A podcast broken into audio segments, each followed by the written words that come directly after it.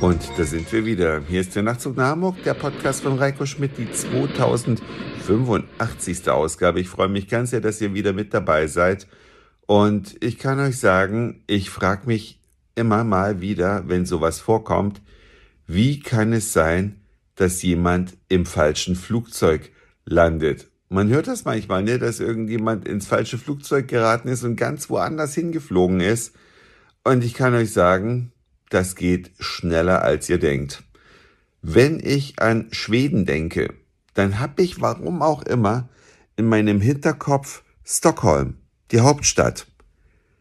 Und nicht irgendwie eine andere Stadt, aber nun ergab es der Zufall, dass ich beruflich nach Göteborg musste. Also bin ich heute Morgen zunächst von Hamburg nach Kopenhagen geflogen und in Kopenhagen musste ich dann umsteigen und fragt mich bitte warum, ich steige aus dem Flieger aus und schaue an der Umsteigetafel, wann der nächste Flug nach Stockholm geht.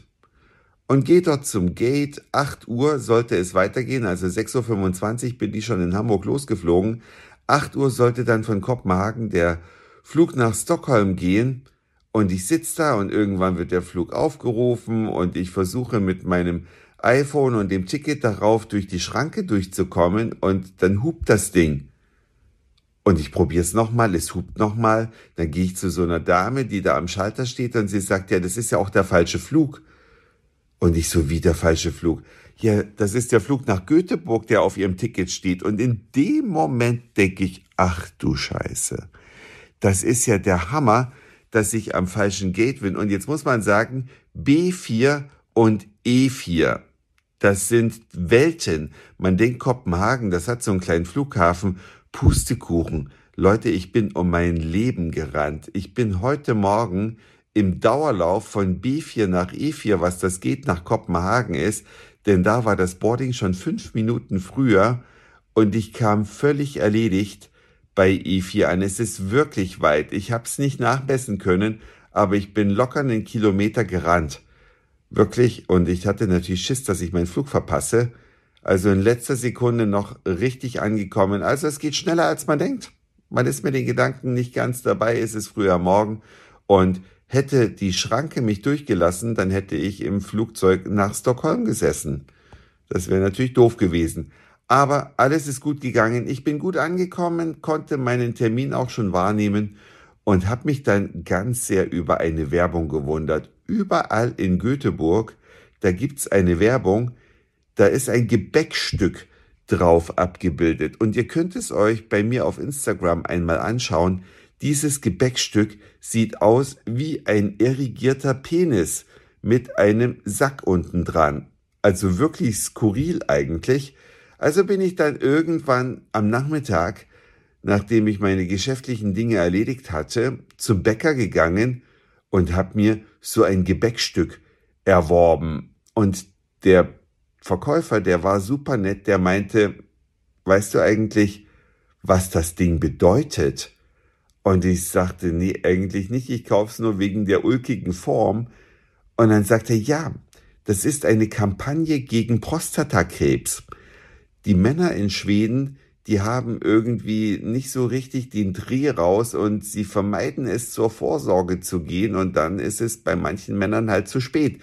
Jenseits der 50 muss man ja regelmäßig die Prostata kontrollieren und an, um die Bevölkerung daran zu erinnern oder auch das Thema in die Diskussion zu bringen, wurde eben eine Kampagne gestartet und Bäcker in Schweden backen, ja, wenn man salopp sagen will, steife Schwänze.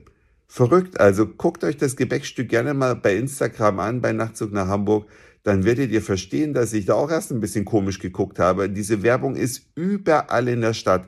So ein Gebäckteil kostet 26 Kronen. Das sind so um die 2,80 Euro.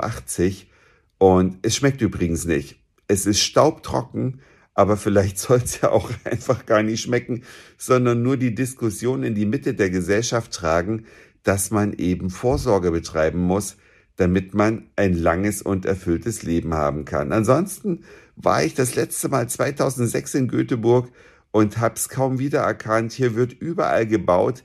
Die ganze Stadt ist eine einzige Baustelle. Ein paar Dinge habe ich natürlich wiedererkannt und es ist immer noch sehr schön. Schwedens zweitgrößte Stadt.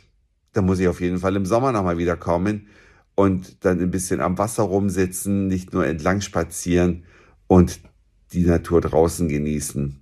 Die Restaurants sind kuschelig, es ist eine studentisch geprägte Stadt, alles ist voll abends, wenn man durch die Innenstadt läuft oder durch die verschiedenen Stadtviertel, überall sind die Leute am Speisen und Trinken. Man muss nur beim Bier aufpassen, es ist sehr teuer, aber man muss es nicht, weil kostenloses Wasser wird zu jedem Essen angeboten. Man kann also auch nur was zu essen bestellen, wenn man das möchte. Das war's für heute. Dankeschön fürs Zuhören, für den Speicherplatz auf euren Geräten. Ich sag Moin, Mahlzeit oder guten Abend, je nachdem, wann ihr mich hier gerade gehört habt. Und vielleicht hören wir uns schon morgen wieder. Euer Reiko.